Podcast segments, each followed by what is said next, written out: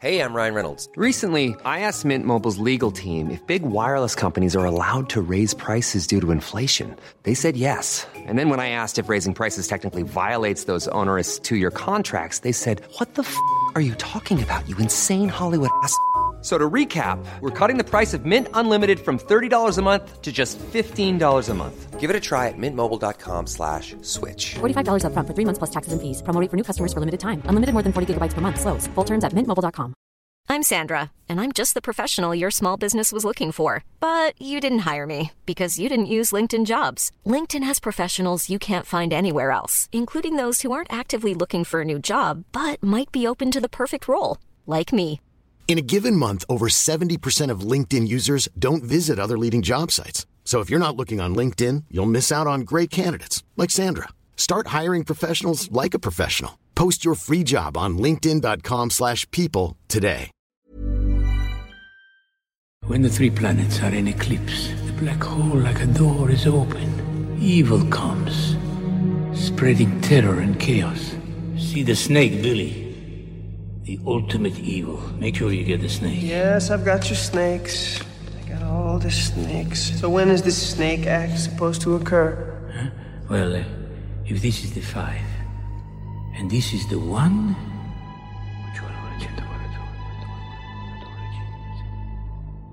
Every 5,000 years.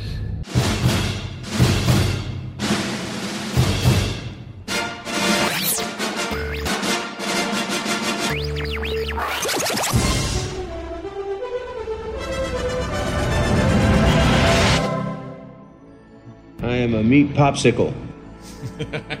This is Film Sack.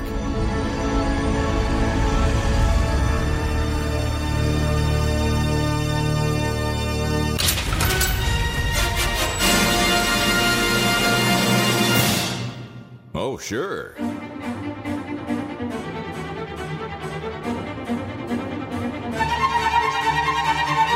Hello, everyone, and welcome back to Film Sack. This is Film Sack episode 421, and we are continually mining the very depths of film entertainment for all mankind. I'm Scott Johnson, joined today by Brian. He's only here because he remembered to bring his multi pass Dunaway. Multi pass. Multi pass. Oh, hi. Hi. This week on Film Sack. Oh, hold on a second. What's that? I told you I do not want to be disturbed while recording the podcast. Oh, the angry ball from space? He's on the phone, you say? Oh, he's so angry but so polite. oh, hi, Mr. Shadow. Oh, no, you're not disturbing me. Like I have said the last time you called, I don't know a Mr. Zorg, and the only stones I have are the ones they took out with my gallbladder. Maybe you need an extra digit in there next time you dial out, like a plus one for area code, but an additional plus one for space. Look, I gotta go. My forehead is leaking some kind of molasses. This ain't normal. I haven't had molasses in years. Get it off! Man, the future is ugly. Yeah, it is. really is. You're right, it is. Uh, also with us, uh, Randy, this movie did not predict Uber and Lyft, Jordan. Aloha, Scott. Brian. Brian. Brian. Did I ever tell you boys about the time I was the owner operator of the most successful taxi cab company in New York City? Nope. Yep. Well, I'm going to tell you about it now. Okay. I uh, oh oh, you know what? I'm not going to tell you about it. I'm going to give you my secrets to success so you too can blah blah blah. Number 1. Only hire formal, former special forces slash hero types to drive your cabs. They have a je ne sais quoi that you can only get from a driver who takes risks, desperately needs therapy, and refuses to go to therapy. Number two, install some sort of tracking system that automatically scores their bad driving, but configure it so it makes no sense.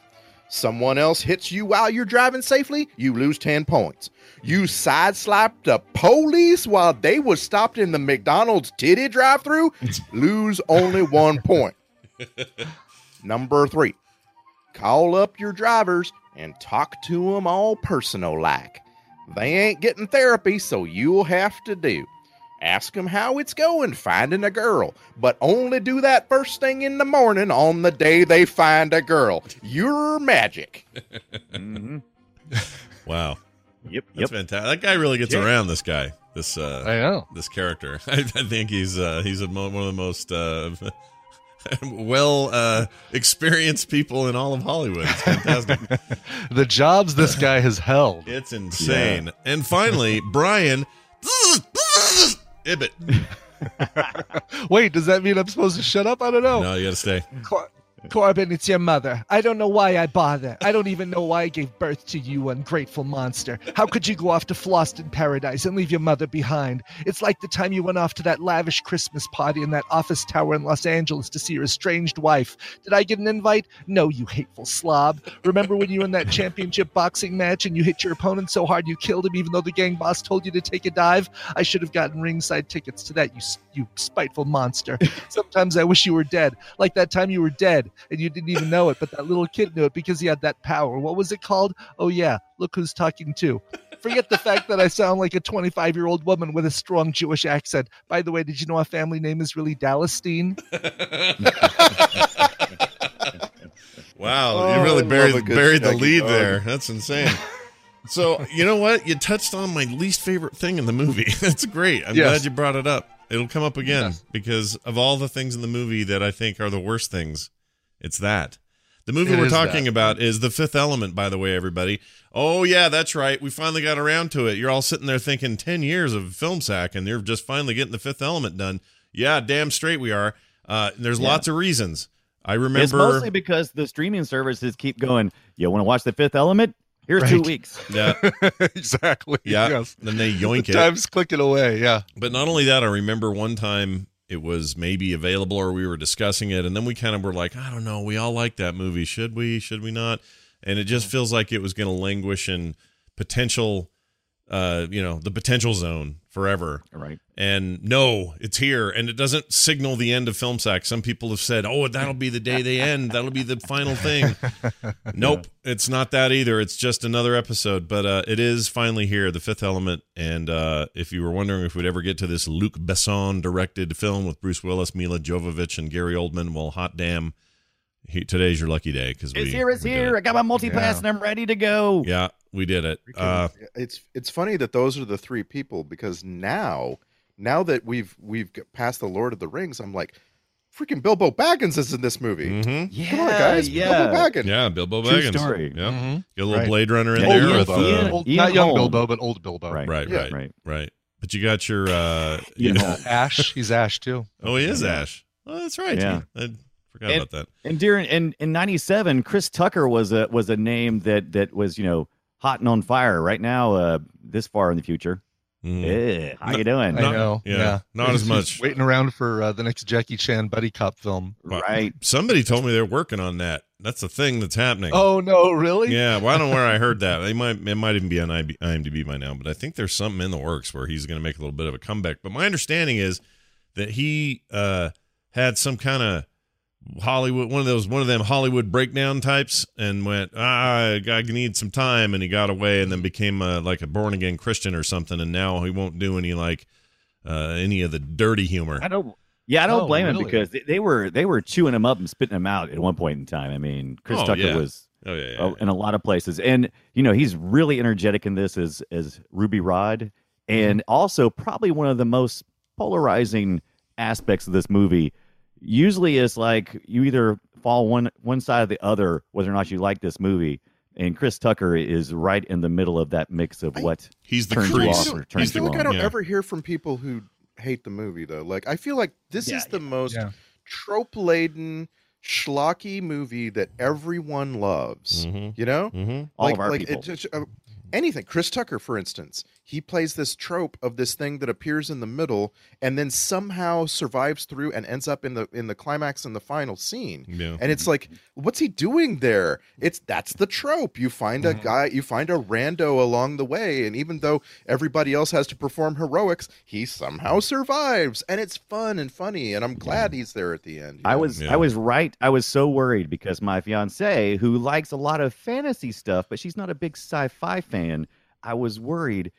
I've been I've been putting this off for a while. I wanted to watch The Fifth Element so I could get her take on it, and I was like, oh, she's just gonna hate it. She's Yeah. just gonna absolutely just it's gonna Chris Tucker is gonna drive her crazy. She loved Mhm. it. Yeah. she loved this movie. Yeah, I was she's just, never I was seen it. shocked. Yeah. Never It seen is a Never film that, um, for the most part, with the exception of you know the the uh, supernatural aspect of the Stones, you could just do this in current day New York, and then they move to like Club Med or or you know some Mm-hmm. Yeah, yeah. The, the terrorists are taking over Club Med, and he has to.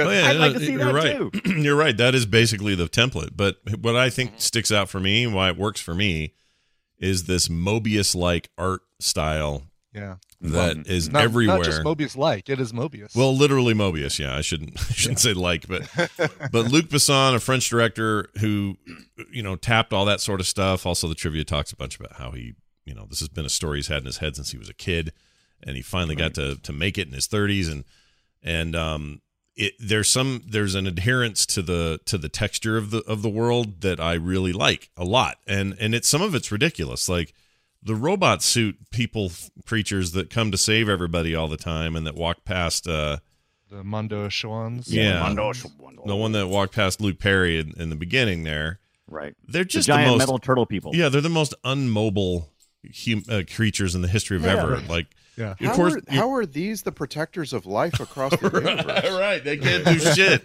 And how do they and how do they continue to exist? Yeah. Like they're like they're like I will give my life so that these doors can close right this minute and not a minute later. Okay, but then like that's one less of you and who's constructing more? right where are the where are You the know, rest I- of your I people because they have they have plus five hundred to their uh, armor. That's why. Yeah, that's the, that is the truth.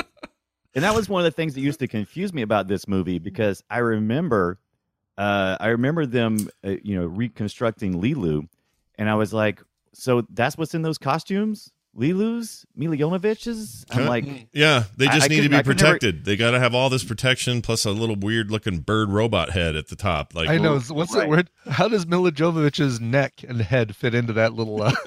right. I don't And think- so then, I- I don't then think I she did does. some I think she's separate. Yeah, yeah She she, is, is. Okay. she is the they add they have her at the beginning in the in the in the uh, sarcophagus. She's in there, and so Oh, she's right, not actually right. she's not actually one of them. But that was one of those misunderstandings that was on my part. I'm like, I oh right yeah no no no you're right in fact now that you're saying it it's uh, you're reinforcing something i noticed in my this latest viewing as well and then i had forgotten already that that's she's not one of the ones walking like she's not Right. one of the ones She was she was per- she was she was created right by these architects, right? right right And and I just want to say, like, I really would prefer that we don't pick apart every little scene in the film because you can, uh, Yeah. you actually can. Like, it is a very carefree movie, and and I don't necessarily mean the visual style or the music; those are just top notch and very very good. Mhm. But the plot, the writing, the acting, the directing, it's very carefree. You need to check your brain at the door for this. Oh my, yes. You do, but Yeah. you don't need to check your eyes, and that's what that's why it works for me, and still works because it's it's a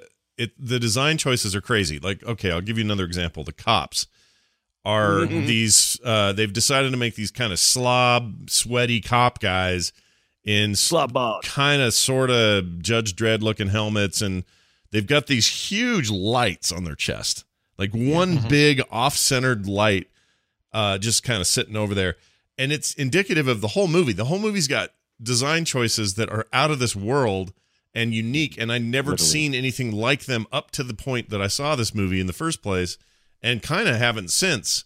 And so Yeah. it sticks with me in a way that that other movies just haven't. Even this the ridiculous Gary Oldman over the top villain of Zorg. Um, you know, the name alone is stupid, but Yeah. like that that plastic thing over his head and the weird, you know, uh, flurry, crappy, weird clothes he wears. It is- like it is, in Right. his uh, Hitler uh, Hitler little goatee Hitler thing. What, what do you call that? What's oh, is that a- chin, his uh, soul patch? soul patch. soul patch? That's Yeah. it. Yes, Soul. Hitler soul patch. Yeah, it's uh, it's an amazing film as far as uh, visual style and and cut editing style, cut style, and it also is it's such a great example of the way that when you create a movie, if you want to do world building, you create Mm-hmm. these things that you just don't have to explain and you you know you you leave it to the audience to to try and Right. figure that stuff What are out the or, three or shells for? What are they for? Yeah. Or you Right. go or you go like Yeah. Brian, you're totally right, but the the the difference is or the thing that pushes it to the to the you know, it makes it great is that they go all in on that stuff. So it's not Yeah. they don't Right. have to explain it, but the temptation must be there because you're spending so much money and effort to to make it look so amazing that you really want to explain it, but And- it takes well, a it takes a you know it's a deft hand to not over explain it. Let the let the audience sure. suck it up and get it. you Besson know? absolutely gives into that temptation. Over and over and over, people narrate things that they don't need to, Mm. and it's it's because you can feel that he isn't quite sure that you're going to get it. You know, uh, Mia Jovovich dives off the side of a building, and a cop says she just dove off. You didn't need to have that line, but the director or the you know the writer, the producers, people making this movie are like, eh, you know, like let's make sure that no one thinks that she's like. I don't know, in a diving competition or something. I don't know what they're worried about. right but It's they don't but they didn't They have to, to they didn't have to over explain the way uh, the police system in that city works they didn't have to explain things like like this is some of the stuff i love is like those apartments are shit and everyone lives in basically a bucket and that voice over the thing going uh, the problem has been resolved. Please return to your homes Right. and have a great day. There's something about those contrasts and they not having to explain it. Like they the just fact- explained Right. everything I need to know about that world. The fact that they know that criminals are going to be living in those apartments to the point where they paint yellow circles on the walls because Yeah, they know yeah. they're going to constantly be going there. Yeah, there's yellow circles in very weird places, like at the teller window of the of Right, the, the ticket, airport. yeah, the right. ticket Well, that stuff. that's that's part of this. There's a there's always a hint of authoritarianism. Like you're always Right, exactly. always A reminded hint? just barely that A a, hint? dude. If Right. you, well, I mean, uh, like even to the point that if you're if you're pissed at the ticket lady, a bunch of auto guns are going to point at you, and a voice is going to say, you know, you have five seconds to comply or whatever. And So you're all is- and you're all serenity now, serenity now. Right, and I love Isn't- that. I love that contrast. Wasn't a lot of this influenced uh, artistically because of uh, Moebius and Mhm. uh, Jean Claude, Oh yeah, the the artist who designed a lot of this stuff, influenced uh, Luke Benson, Beeson as as he grew up through comics and this, these themes. Hmm Luke Benson, sure. We love, we Benson, yeah, love said Luke Benson at first. I was like Beeson, and I'm like, wait a minute, it's not Benson, it's Beeson. Benson. Benson. I love that. By the way, that's Yeah. one of my favorite things is to just take uh take funny names and make them like this common Midwestern America. You know, like Mm-hmm. the the Queen of Westeros is uh, Shirley Lannister, that kind of thing. Right. hmm Well, according to everything I can read, I mean, Moebius worked with him on the film, right? Yeah, Yeah, later sued, yeah, right? Right, exactly. There were um so there was a lawsuit because um uh Moebius and another artist who did comic books and stuff that were that, you know, Luc Besson kind of based a lot of these design choices on. Um they felt like you did it without permission, but he argued, "Well, I hired you before you filed the lawsuit, so you technically are working for me and creating these things. I just happened to, you know, get the influence of your your things when I was coming up with the idea for the movie. Something along those lines. I'm, I'm very much paraphrasing it, but Right. Right. um, I mean, it's impossible not to. If you look at any of Moebius's work, uh, Yeah. don't care how old, like the influence is clearly here, like across the board. especially in the the aliens. You know, the um, uh, the the the Zorg's uh, henchmen aliens. Right. The what were they called? The Mm-hmm. Vorgons or the mm, Borgons, whatever they Uh, were. But there's a, like there's even a sketch I'm looking at them right now. Just a quick cursory search on Google Images will yield a bunch Mm-hmm. of stuff, and one of them is the cop design with a giant light on him and the gun holstered on his shoulder, and Right. like he So there's not- there's not really to- something about that guy's art that is not striking. to not to jump too far ahead, but did, did you guys see Valerian? I did. Yes. And man, Also- listen, here's the thing. Luc Besson comes into the world and he makes he made some other he made that Nikita whatever it was assassin The movie before yeah. this. Uh is the professional his? Yes, Yeah. that's really his like Oh, entry right. into our radar. Okay, the professional's awesome. So I take this all back. I was going to say I was going to say well maybe this is still true, but I think he kind of peaked with Fifth Element because everything that came after that and you know I enjoy the prof or the um uh, what's the Leon? No, uh, the one, not that one, because Leon's the professional. The one with the Lucy? no. What's what's the one with the um ah shit the the Jason Statham movie the Oh, the transporter the transporter. transporter. Thank you. I Yeah. enjoy Oh, that did- for he what did ha- he, the first he one he did. I thought he did the first one, didn't he? Mm. Oh, maybe not. Mm, mm, Okay. unsure. Okay, well, if Mm, that's the case, quickly as never mind. possible. But everything he's directed since then has been uh, me being super excited and losing my mind, and then seeing it and yeah. going, "Oh, this isn't the same." Like you just you're not capturing. and it's it funny again. because especially you know with the, with the uh, Valerian and the City of a Thousand Planets, that was supposed to be basically you know you see that and think, oh my god, he's making another Fifth Element. It's not in the same world or anything, but it looks like it's going to be all of those things that we loved in the Fifth Element uh, with a new bunch of characters and, and style. And And it stuff. answer, yeah, and answer the question: what what would the fifth element look like today? And it would look good, right? But it would it would lose this. It would lose uh, the thing that I think works this movie, and I don't know how intentional it was. I know it was partially intentional, Mm. but the the future is ugly. They cast a bunch of actors, especially in the secondary area, that make you feel uncomfortable. Mm-hmm. To uh, Well, and, they're and they were in, and they in were cast or in this in, uh, In this, Fifth in the in, Fifth in everything Totally. he does, like in Yeah. in the messenger and so on. They he puts people in, or he and whoever he's working with to cast puts people in places because they look and sound interesting, Right. like uh, Zeus, like Tiny Lister as the president of, of the world. Mhm. Like that that is not Yeah. that is not at all a strong acting casting. Like right, it's not No. even for the acting. right? Right. But it's but it's a it's a striking choice. like it's a It very really is, yeah. interesting choice, and I loved that about almost all the of the movie, with the exception of that stupid mom who keeps keeps calling. It's the eh. most useless, dumb side Yeah, thing. it- it exactly. Somebody, odd. Somebody in uh, Twitter uh, when we said we were watching, or when you said we were watching The Fifth Element, they said, "Oh yeah, Ruby Rhod is the Jar Jar of this movie." I'd actually argue that Yeah. uh, Korben's mom is the Jar Jar. I, of this I agree, and, uh, and listen, people are going to go, "Hey Scott, wasn't it you in previous film sacks that have always thrown a bunch of smack in the direction of Ruby Rhod?" Yes, I have. I Mm-hmm. he's always been a thing of it where I felt like it was a little too much, a little over the top, a little a little too distracting in the latter half of that movie. But I have to say, after this most recent watching, I kind of can't imagine it without him. Ah, See, it's Yeah, funny. yeah. I was I was thinking the same thing, uh, almost almost to the letter. I I was not a fan of Ruby Rhod, and for whatever reason, this watching this viewing uh, turned me over or, or uh, won me over. Yeah, Yeah, isn't The, that weird? um, I did the same thing. I It don't is get weird, that. and I'm thinking that it's it's the fact that we're seeing the genesis of Ruby Rhod now with quote unquote YouTube sensations like yeah. Logan Paul and that dude with the the dumb hair. I guess that's a lot of them, but That dude um, was dumb here.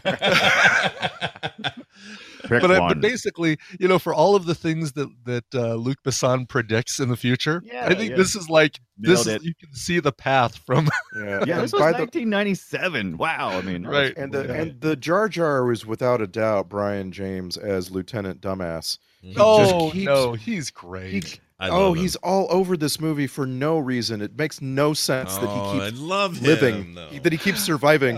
He Yeah, shouldn't have yeah. survived one punch through the unbreakable glass from Mia Jovovich, much less more of the movie. Well, all right. He should have. I mean, he looked dead in the freezer, so I don't know what changed I there. thought he, I, Yeah, yeah, because I was I thinking when I saw it, I was like, wait, he dies? I thought he showed up later on in the film, and then of course he does, and I'm like, oh, okay. yeah. By the So way- out of the freezer. yeah. So By the way- chick, chick in the freezer's got to be the the Yeah. wife that was going to be The the, right? the really uh, huge woman has got to be the Yeah. chick in the freezer. The yeah. the freezer. Leia, the Leia buns on her s- head. yes. Yeah. Yes. There you go. Her That's her. name's got to be There Helga. I don't know what her actual It name is, but. I don't Oh, either, yeah. but she. It- cast cast because she looks funny. All right. Not, Right. no other purpose there. Right, but she did Yeah. make a. I like what I liked about her, and this is a dumb thing, but for some reason I like it, and normally I would hate it. But when she comes up like kind of very German style and bows, she makes a mm-hmm. sound like a wind sound when she Yeah. when she Oh, bows. really? That was, def- Yeah. that was definitely post though, did you right? That capture it? Oh, it was totally imposed. No, I didn't capture it, but she just goes she like makes that little like Right. like it's Yeah. like a stick in the air, and you're just like, what? That Right. doesn't make sound like Oh, that. But I still like it. But yeah, no, Well, he's and- great. That guy's great. We cannot complain about that guy. He he's he. I mean, I agree that he's seems to be surviving the unsurvivable constantly, but he cracks me up. like every time that guy, like when How he did he laughed at be- the end, he's like, like How does he get to be him. advisor to the president? Have you And seen so, the uh, like, it's president? just. Well, that's the other thing I like about this movie then and now is it's also it's a future that's uncomfortable. Like it's Yeah, it's what like makes it so good uh, what do we what's what is this government? I mean, they seem like they want to do good for the planet, but I don't know. This this is all really weird. I mean, it feels like the president's a little uh, a little too streetwise. Plus, you got these horrible people that help, and then the doctor's a freaking psycho. And why is he hanging around everybody all the time with his Right. weird shaved head and his implants, and he's you know checking the tube to see who's naked and what's what's remarkable about the film is that you even know this stuff because most movies would have focused on the main thread and this is a movie that takes the time to show you the guy who captains the ship that's about to get destroyed and the guy at the con on the ship and so on when any other movie would have just had the ship Mhm. get Yeah, yeah. destroyed Yep. you know By the way, the captain is uh, Baron Munchausen, John Oh. Neville. Oh, What? What? The captain of. Uh, Oh! the captain of, uh, never the- noticed that. Right. I never noticed that. He's the one that dies early, though, right? He is, Yeah, yeah. yeah, yeah. He's great. I forgot about that. Yeah, he's. is great. I, I knew immediately he was familiar, but then I, I, I got off the track of trying to figure out who he was and just was enjoying his moment. But, but yeah, like, so, uh, so in the in the future, it doesn't does not take much for me as a person that when you shave someone's head weird on the sides, it makes me feel uncomfortable. hmm. I mean, an it- off, an off, like a asymmetrical buzz, buzz cut yeah, like that. not even asymmetrical, but like the like you was talking about the the doctor who was uh you know who put uh, Leeloo together. You know, Hmm. he's got the where his little mind band is touching. He like trims all of his hair just right there on the sides around like this halo thing. And for some reason, that just makes me feel real uncomfortable. You know what? It, it felt Yeah. to me like a lot of people's look has been determined by machines. Mm. Like they Mm. have imprecise or maybe Right. too precise machines at home Sure. that like shave them or dress them or whatever. Well, it's the equivalent of the the makeup machine, the the thing that uh, Leeloo uses. You know, Yeah. it's like it's all basically it's a you know fashion by machine kind of thing. yeah, which Yeah. is just, it's Again, kinda- more world building that it's like you know you you it takes talking about it afterwards to to uncover some of that stuff. Yeah, and I, I just- love I- that. That's that's I- you know what? That's it. You've just this, this is it. And, Like this is what I love. This is what I love about. Everyone wants to know why I'm so insane about Mad Max Fury Road. It's that. It's the world Mm-hmm. building. It's the it's the it's the stuff I see and go. They didn't explain that at all. I want to know more about Clubfoot, freaking Bullet Farm guy. Like, Yeah, right and and the thing and and that's a good comparison fury road with this movie because like in this movie right after the dark planet appears of course the the good guys come back with the stones and they get ambushed by some mangalores out in space and uh, there's a lot of inconsistencies and plot holes there don't question it the why, why there's a safety net out in space Mhm. and the bad guys come right through it don't question yeah, it no, I right. But- 'cause but- why but- would you, in space? Why would it be like that? But you don't have to show much to depict that, right? There's a big ship, some little ships, they blow it up.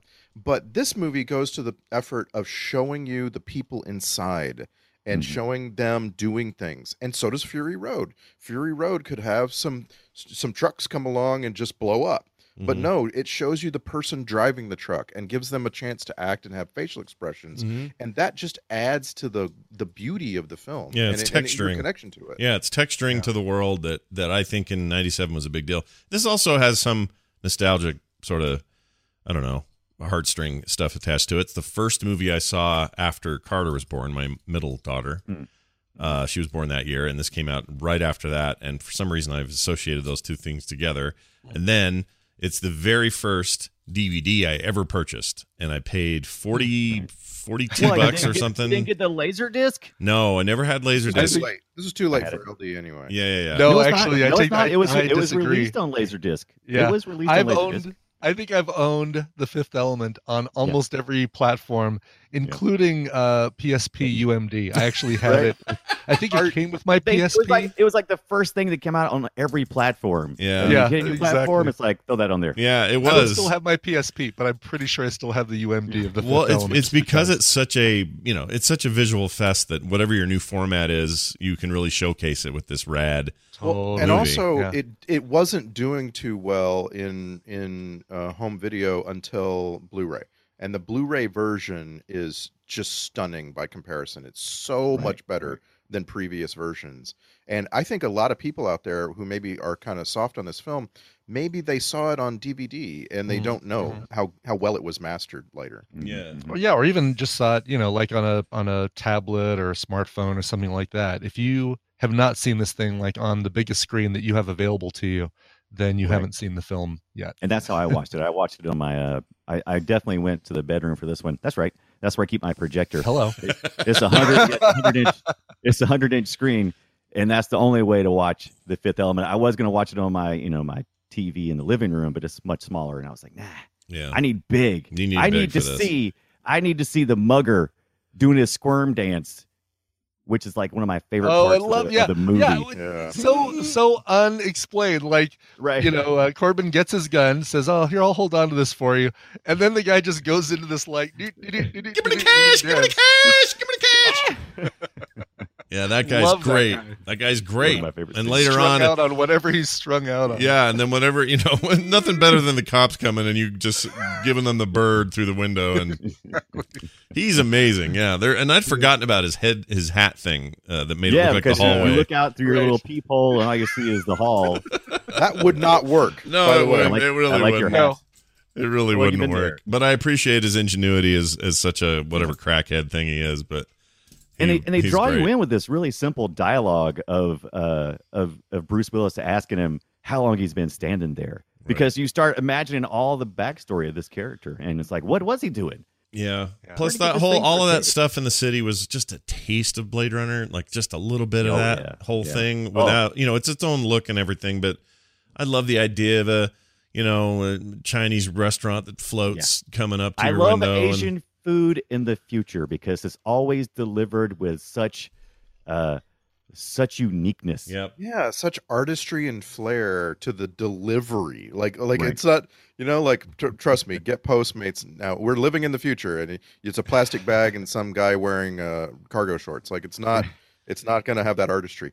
Uh, I just want to, I, and I apologize. I'm going to keep saying this throughout this episode. This movie, we're not talking about this movie if not for the genius of the music. The music Mm, yeah. in every little bit. The music playing while Korben Dallas is beginning his day in his first scene and he gets mugged through the door and so on is so perfect.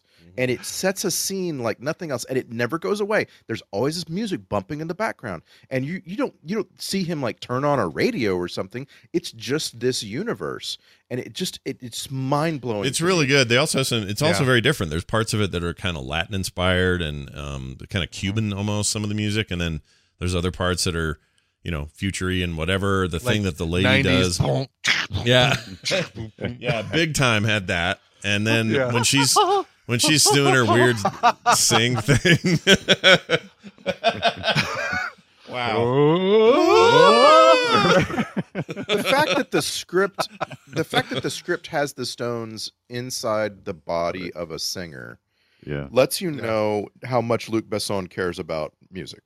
Yeah. Mhm. Like that it, he forced it, he forced a musical sequence. Uh, m- I mean more than one, but like that in particular it's important.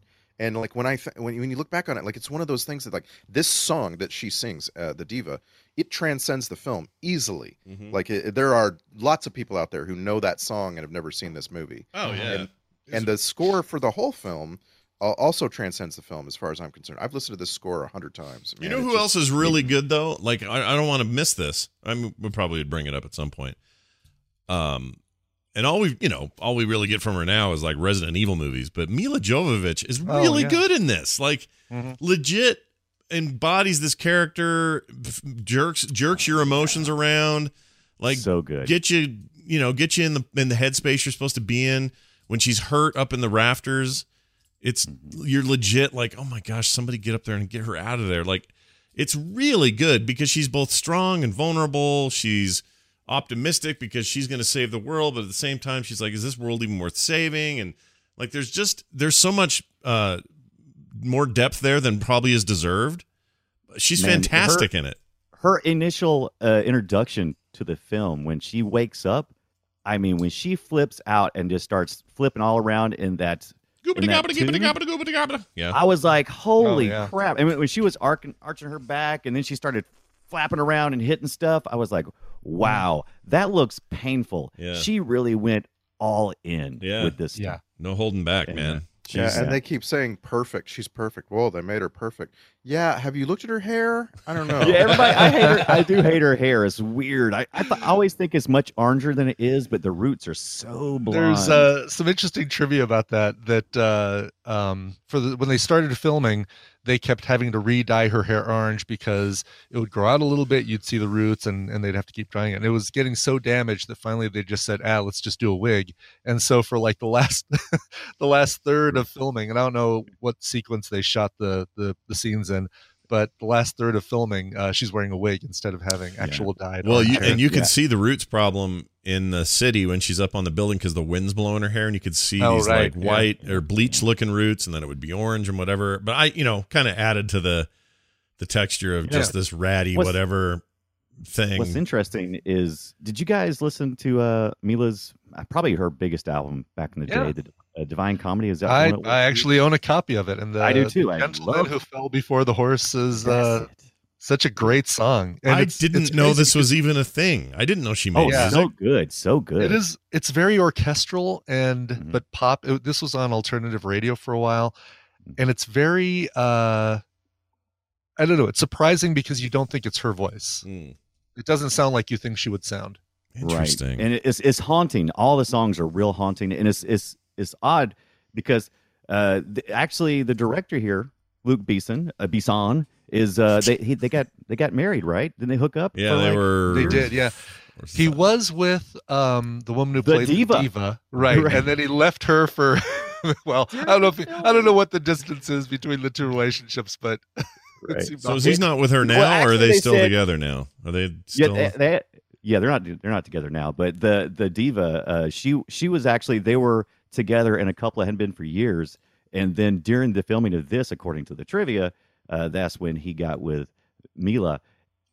Odd stuff, odd stuff. He uh he's been accused of being Luc Besson has been accused of uh of being questionable Mm. with his young ladies in his movies and stuff Mm. because the his first wife was like 15 or 16 when they got married, which Oh, was geez, legal, really?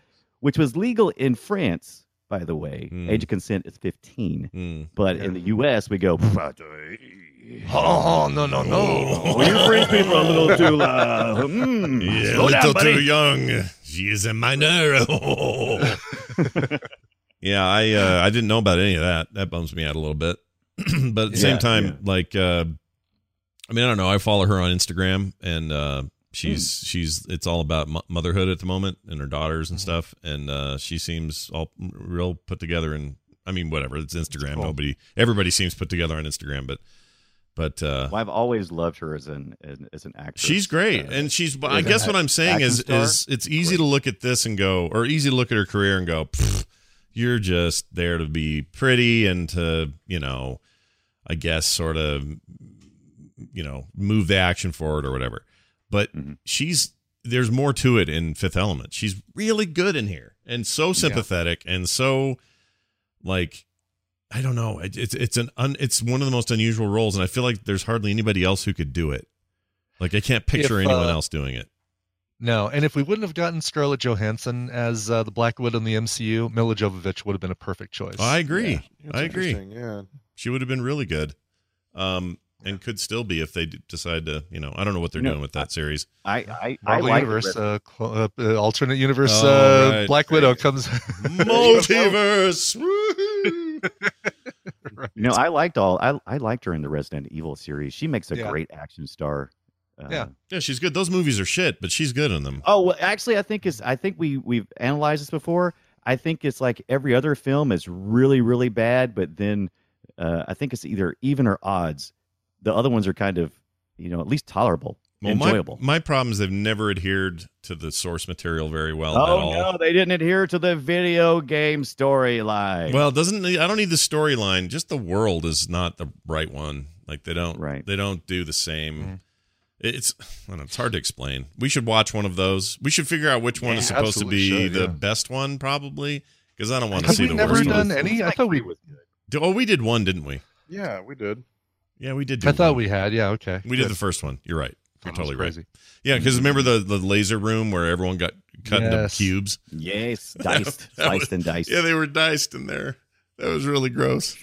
I need these people cubed. Oh, Thank speaking you. of uh, things that gross me out, do you guys have any prediction here? Oh, Because yeah. it's an easy Oh, one for me. movie.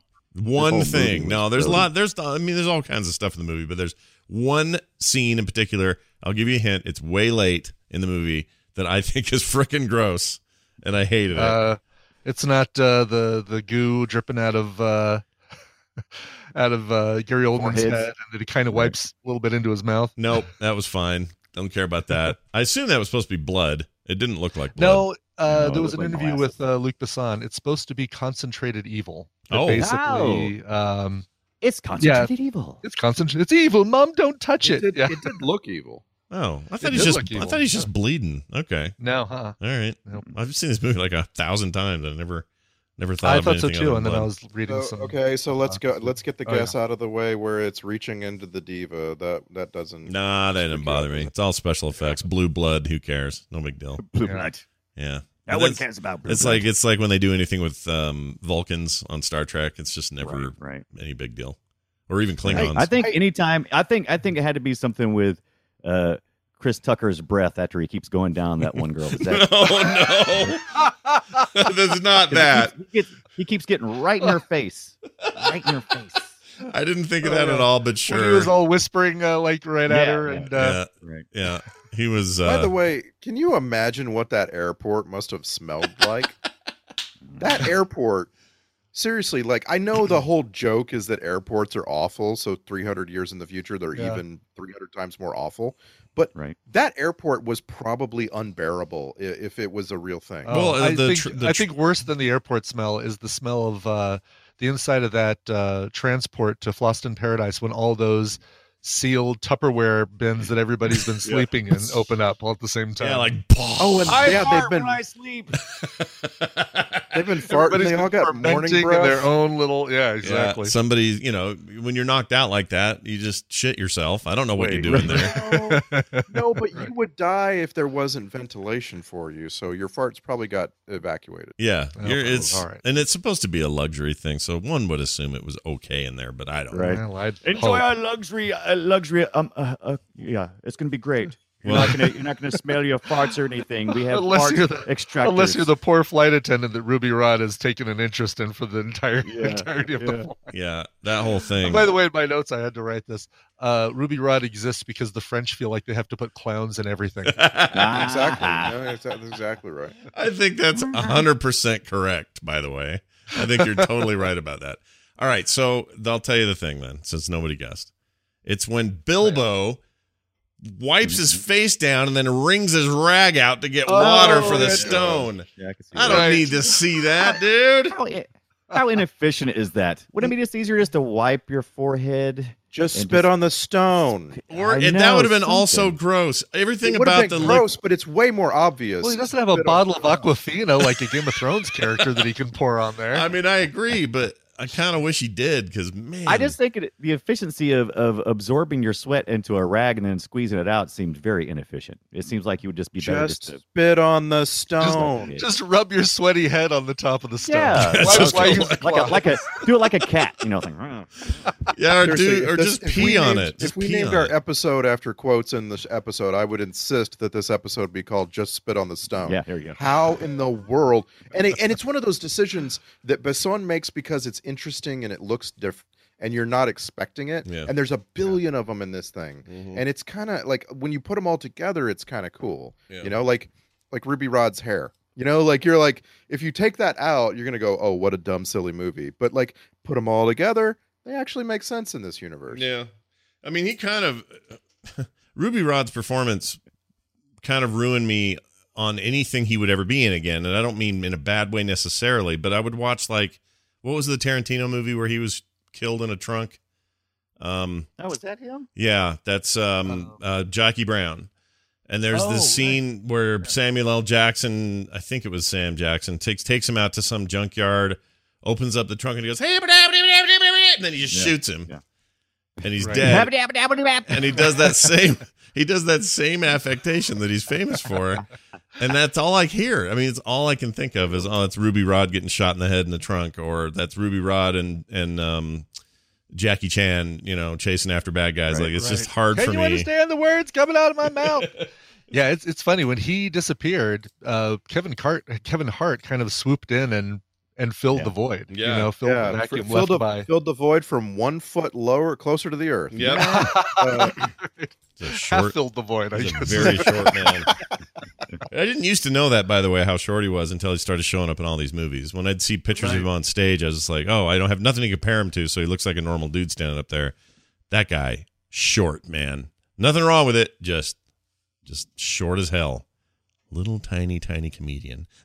Tiny comedian. Anyway, that was the gross thing that grossed me out. It's interesting how when you actually see like actors and celebrities in person, how they're different than you expect. Like, uh, went to a stage show last week that starred the stars of The Good Place, and uh, so they're all coming out on stage and doing comedy and improv, and uh, it was everyone except uh, Ted Danson and Jameela Jamil. Those were the two that were missing. Everyone else was there, and uh, it was ho- hosted by Mark Evan Jackson, right? The uh, Captain Holt's husband on Brooklyn Nine Nine, and Ted Danson's sort of foil on The Good Place. Oh, right. And that guy is way taller than I was expecting him to be. Yeah. I don't know why. I just thought, oh, he's an actor. He's not going to be that tall. No, Mark Evan Jackson, quite tall. And so is uh, Janet from The Good Place, uh, D'Arcy Carden. D'Arcy She's as- Carden's great. She's She as is- tall as Mark Evan Jackson. And like yeah, that- she she's in uh, uh, Barry. She's one of the um, the uh, film students or the acting students in the class, and it's funny. You see her like next to a bunch of other uh, uh, actors, and she towers over him. She's Mhm. she's a lot taller. She's she very appears. tall. I forgot she was in Barry. She's great on Barry too. She is great. Yeah. Actually, but then other yeah. people, other people come out, and not just Kristen Bell. Obviously, Kristen Bell is very short. Everybody knows that. Yeah. But other people come out, and you're like, "Whoa, Manny Jacinto, who plays uh, Jason Mendoza, he's kind of short.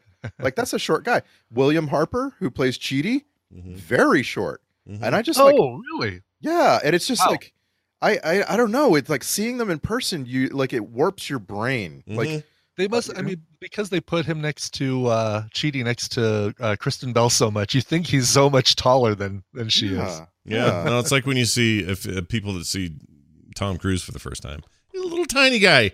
He's a little Yeah. shorty Yeah. guy. He's not. He's not the big tough, uh, you know, dude you see on He ain't so screen. tough. Yeah, he's a And little by tiny the way, guy. if you ever get to see Jason Mantzoukas do improv, do it. Oh, Jason yeah. Mantzoukas is the king of improv comedy. Whoa. And uh, he kept he kept teaming up on stage with this guy named Eugene Cordero who plays Pillboi in The Good Place, and Hmm. they were unbelievable. Like, man, I I go in not wanting to like improv comedy. Those guys were amazing. I haven't seen him do stand up, but I have seen him push Keanu Reeves around in a shopping cart. Yeah. right? It's a good scene when that happens. Uh, hey, uh, like that guy on, uh, Brooklyn Nine Nine. speaking of some Hey, can I- tri- oh, go ahead. I was gonna say, can I point you guys to the uh, uh, the best uh, uh, IMDb photo of the week? Oh, if it's the one with the oranges on his eyes, I agree. It's exactly the one with the oranges, Kim Chan. That's so funny. I picked him out as well. He's the guy. He's he plays the restaurant, uh, Chinese restaurant floater guy. Right, the restaurant, uh, which I, which boy, that that's what I want Grubhub and uh, DoorDash to evolve into. Just pull the restaurant right up to my my back door, serve me, That's and the only thing that doesn't off. suck about the future. Yep. Right. Is that, that guy. feature. Which is very Moebius, by the way. Moebius has got a billion images. He was obsessed with this idea of like sh- traditional looking boat style ships just floating in a city. And then he draws that stuff all the time. And so when you This see is- that, it's just like, oh my gosh, freaking Moebius. This is a film that gave us so many contenders for IMDb photo of the week. I want you to go to the full cast list on IMDb and scroll down to someone named Sonny Caldinez. Sonny oh Caldinez. Mm. Sonny's IMDb photo was clearly chosen by a machine, not by Sonny or his representation. Sonny is Sonny's quite an old guy, so the photo is from like a early 70s film, but the photo makes no sense. And when you look at it, you're going to go, "Oh, that's what he's doing." How far down is he? Because I am like still. Oh, there it is. Okay, Sonny is You look at it, go, "Oh, oh that's okay." I'm It's seeing freaking half, great. half of a woman in a uh, bikini leaning up against Yeah. 70s sci-fi equipment in front of. Uh, Nice. That's hilarious. And then But his you- other photo has a little bit more of him in it. Oh, actually, has him in with his arms folded. Yeah. Oh, Both it's of them have it. It's just oh, hysterical. That's It's the man with the golden gun. How how Yeah. funny! I didn't recognize uh didn't recognize her. makes sense. He's one of Scaramouche's henchmen.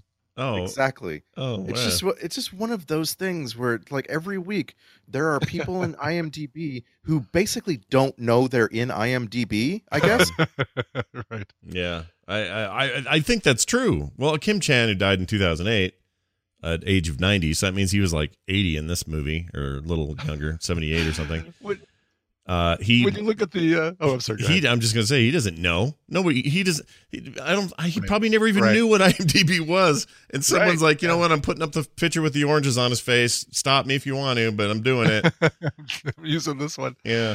The estate has chosen this to be his representative photo going forward. Right. Uh, no, this this photo of Sonny Caldinez, by the way, the actual one when you see the enlarged version that they use for his IMDb photo, he's clearly looking at Britt Ekland's boobs, just Oh. like Oh. like you draw right. a line directly from his eyes right to her boobs. Well, that's what you want, right? That's what you want. That is what you want. Hey, I bet you guys didn't know that Vin Diesel was in this movie. Did you know that? I did from the trivia, but Scott, tell us where Vin that. Diesel is. He's the voice of Finger, but got no sc- uh, screen Oh. credit. So, uh, yeah. yeah. But but know that. you So know, he didn't. It wasn't on the screen, so he gets no screen credit. Yeah, there was no screen credit, but he was the voice of Finger. Uh, and also at the time, I- this was the very most expensive movie ever produced outside of Hollywood. I don't know if that's still true, probably not. But uh, most expensive production in Gaum- Gaumont's history, which is the uh, uh, what do you call it? The uh, the people that put the movie out. What do they call it? Studio. And uh, at 80 million US dollars, visual effects budget for the movie was the highest of its time. So lots of records being broken. They even talking this thing about um, how they burned this the uh, the, ex- the explosion in the Fhloston main hall was the largest indoor explosion ever filmed, and as a result, the fire went beyond or it went kind of out of control, and it took 25 minutes and a whole bunch of fire people to put the thing out. So it was pretty gnarly. That's a great fight in there, by the way. Did, Wasn't it? did you know? Did when you look at the ba- the usual list of most expensive films, Yeah. that uh, the third Pirates of the Caribbean film is still no, I'm sorry, Mm-hmm. the fourth, the fourth Pirates of the Caribbean film is still the most expensive. Like really? what? Wow. What? I know Hawaii is expensive, but how is that just hanging on at the top of the list? I don't get it. I don't either. I haven't even seen the fourth one. I assume it's, It's called poop. On Stranger Tides. Yeah. Which is the one with like uh, one. is that is that the one with Chen Yao Fat in it or no? That's a different one. Oh oh oh! Hmm. On Stranger Tides has uh, Al Swearingen in it, I think. Yeah, Ian McShane. Yeah, Oh. yeah, yeah, yeah. He's in coming everything to now. coming to a Deadwood movie on HBO near you. Yeah, I'm very excited weekend. about that. Is it this weekend? I think it's this weekend. Wait, Also, not, not the one we're in now. Not this weekend. The f- next Yes. weekend. This Yes. the weekend that we are in right now. Holy shit. Memorial Day weekend. I'm so Yeah. excited. I can barely stand it now. Goodbye, everybody. Thanks Yeah, for watching. and- It's been a And Oh, I'm so but excited. wait, there's more, guys. We're only two weeks from a new season of Black Mirror. whoa. oh, you know, what? I'm sorry. I'm sorry. Next next weekend. Uh, Sorry, May 31st. I thought it was May 20th. I'm I'm busy watching Godzilla all weekend. Can't help you. Oh, I was all Sorry. I was all Sorry, Scott. stimulated. I was I stimulated. know. I'm sorry. That's all right. Well, Was all, did you say you was all stimulated? I was all that what you said? stimulated. Yeah, I was stimulated. No, I don't like that. Yeah. I don't like that. That, that like ranks that up there one with bit? moisture. You could have you could have you could have called me a name that uh, Ian McShane would have uh, approved of. Oh, perfect. for making that mistake. Hey, if you weren't already impressed with Milla Jovovich, check this out. The divine language, which was the language spoken by Leeloo, was invented by co-writer and director Luc Besson and uh, further refined by Milla herself. And here's the deal. She had little trouble learning and developing it as she already is fluent in four languages. Look at this chick. Man. Uh, she's like Overachiever. amazing. Okay, we get it, Yeah, Mila. yeah. You're impressive. All right, now We get it. Now kick butt and wear a tiny a bunch of wear, band-aids. wear a gownless evening strap. Yeah. uh, says they would have conversations where um, by the end of the filming they could have full conversations in the language and and that was fine. They could understand what each other was saying. So that's kind of cool. Again, world building without us knowing really, you know, how deep it goes. Uh, that's all the trivia I have, I think. Yeah. It's a good movie, you guys. It's a good movie. Go see this movie. Uh, if you never have. movies and see this movie. Oh, uh, another thing that marks it. I don't know how pop or if we can find other examples of this. Let's see if we can do this real quick. But this is Okay. a movie where the villain and the protagonist never meet. Never share uh, screen time together. Uh, they miss each other by an elevator, basically. Yep. yeah. There's that one scene where they walk through that that elevator door hall, and then out comes Go- Oldman right after. But that's it. so just a I mean, near I guess miss. it depends on if you say uh, Leeloo is the hero or Korben is the hero. But yeah, uh, Well, and also, also when you first started saying that, I thought the hero is Korben Dallas and the protagonist is the evil planet. Mm. And it took me Oh. a minute to realize, no, no, no, Sirius Black is the antagonist. And that's weird. I didn't Yeah. really think of it that way. Like I Yeah. he's he doesn't seem like a very effective bad guy, you know? Yeah, he's kind of. I mean, it turns out he is a bit of a. Um, you know, he's just a, a pushover for the planet thing. Right. But the planet Right. thing never meets Bruce Willis either. So Right, that's true, but it, it Exactly. doesn't meet anybody. no, Right. But He- that idea kind of is, like- is weird. Kind and of I, like a I couldn't think of another movie like that that where the yeah, hero never he's meets kind the of villain. like Loki because he is uh he's the chaos master, right? He likes to he's the master of chaos, and that's what he likes to bring. Who? Even has Zorg? You mean? Yeah, Zorg. Oh yeah, yeah. I could see that. That's Yeah. a good comparison. he. Uh, by the way, uh, Gary Oldman said that he played it like a cross between Ross Perot and uh, Bugs Bunny. oh my lord! Yeah. Wow. he definitely got the Bugs Bunny. Yeah. I was going to say he definitely got the Ross Perot. Look at all these little uh, little creatures. Just such a such a wonderful little uh, symphony ensues. Yeah, you're not right. Plus, his he's got a problem with his number pad. So when you're choking on a cherry, and and all you can do is Oh, o- open all your shit and shoot cards in the air and And what's with the uh, little Fred Flintstone uh, little uh, elephant looking thing that? I love that. The cherry Like the- extractor, I suppose he is. the, uh, I guess so. It's the uh, Flintstones garbage disposal there, tucked in his desk. yeah. And It's a useless. movie. It's a movie that really doesn't think th- the future through. Mhm. Like the future is the future is crazy magic in some little things like guns. Guns are crazy magic in the future Yeah. that you can fire in one direction and they hit a target standing behind you. Yeah. But then the movie is like, what would cars be like in the future? Eh, the same. The Mm. same. they just fly. exactly the same. Yeah, and hey, you went to a totally different planet. Uh, who's going to be there to welcome you with lays? It's like, why Mhm. would we have that culture uh, on a different planet? Why wouldn't they be a totally new culture for you know traveling and getting away? because stuff's messed up, man. Because stuff's messed up. It's like the culture gets all mixed and broken, and nobody knows the source of any of it. So now it's just like, oh, Right. you're on a cruise. I guess it's a bunch of people with lays and hookah laka wika waka or whatever they're singing. And, you know, like it's just uh, Right. that's I kind of like it. I kind of like. I like Oh, the dystopic sort of everything's I can relate to broken. McDonald's is Right. too big for its own good, you know, stuff like that. Yeah, what happened? What happens to McDonald's in the future? Why do they become the Hooters of Yeah, the they- future? The drive-through They, Hooters, well, they, that's how they win the fast food wars. Yeah. right? Yeah, they got to because Taco Bell's gaining too much ground in the movies there. So these these McDonald's is like yo yo yo, look at us. We got a giant. We still got our arches. We got booby ladies, and we got something called what were they called? The golden. They had a name for that combo meal. Yeah. Uh, Oh, yeah. here's your oh, golden arch or your Archie Goldens or whatever the I don't know what it was. Archie Golden. Anyway, so what I was going to say was, what was I going to say about that? Ah, shit. I for totally spaced it. I had a really good thing to say. Ah, Shoot. it was based on Dunaway, something Dunaway said, and I forgot it. All right, Uh-oh. all right. It's okay. Forget about it. I'll, I just picture Bilbo sweating into a rock. That's all I can picture all right, uh, let's do some clippies, clip clips, if you guys are Clip so clips. inclined. I do have some clips. Let's start with this one. This is um, this kid. Here you go. Aziz, light! Oh, geez, why is that playing again? Yeah, why is uh, why is Aziz uh, it's getting so much heat? Like, Aziz Light. yeah. He was so Perry, tired. Aziz Light. Uh, uh, here's the first time in the movie we get the name of the movie. We get it a couple of times, but here you go. A fifth element. You really pregnant pause that. Very, yeah, very early on. Uh, the priest like is going to crap his pants right there.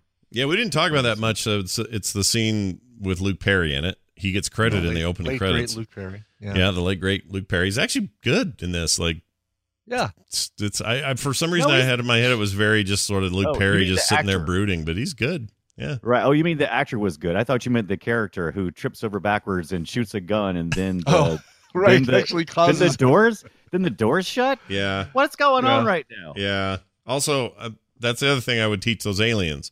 See how slow you were getting out of that room. That door wasn't shutting that fast. You could have gotten out if you I weren't. needed, I needed some explanation anyway. First of all, why did Tripping Backwards shoot something that closed it? That made no sense. And then secondarily, where was that alien? How long did they live? It's 300 years later. He was trapped in there. Mm-hmm. They, Well, he just- they ET'd his butt. They're like, we're out. Yeah, but Why did, he, gonna? why did he need to give you the key to the door that his hand is now holding open? Right.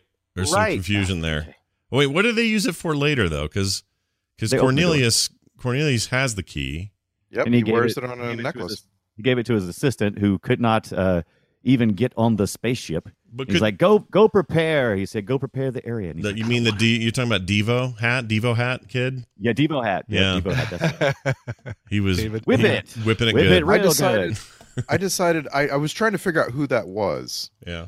The assistant guy. He looks like the And- he looks like the kid from uh, Fantastic Beast because they both had the same haircut. Mm. Kind of, yeah. He looks like a young uh, Mr. Bean, like a very young Mr. Bean. Like he could Mm. play a Right. a young Rowan Atkinson. Yeah, and the way anyway, his his name is Charlie Creed Miles, and he's not really uh, done anything very memorable since this, like, like that I can see. that's a bummer. I But, thought he was uh, fine in this. Played a nice little foil, a little. I mean, he didn't wasn't needed much, but you know, I was just hoping he would be something like really memorable later. You know, you're like, Right. Yeah, and He's then- active. sure, sure, Yeah. yeah. He's in other stuff. But you could say that about uh who was I looking at the other day? I was looking at somebody who used to be all that, and now all, every movie is like direct to video garbage poop.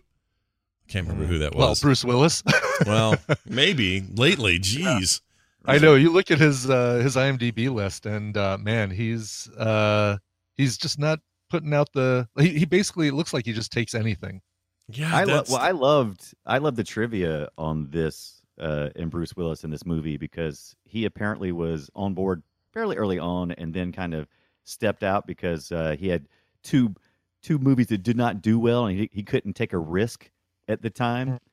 And so uh, the the movie actually went on hold for a little while, and then when they decided to do it again, just by chance, Bruce was talking uh, to the director, and and he said, "Well, we've had to cut the budget.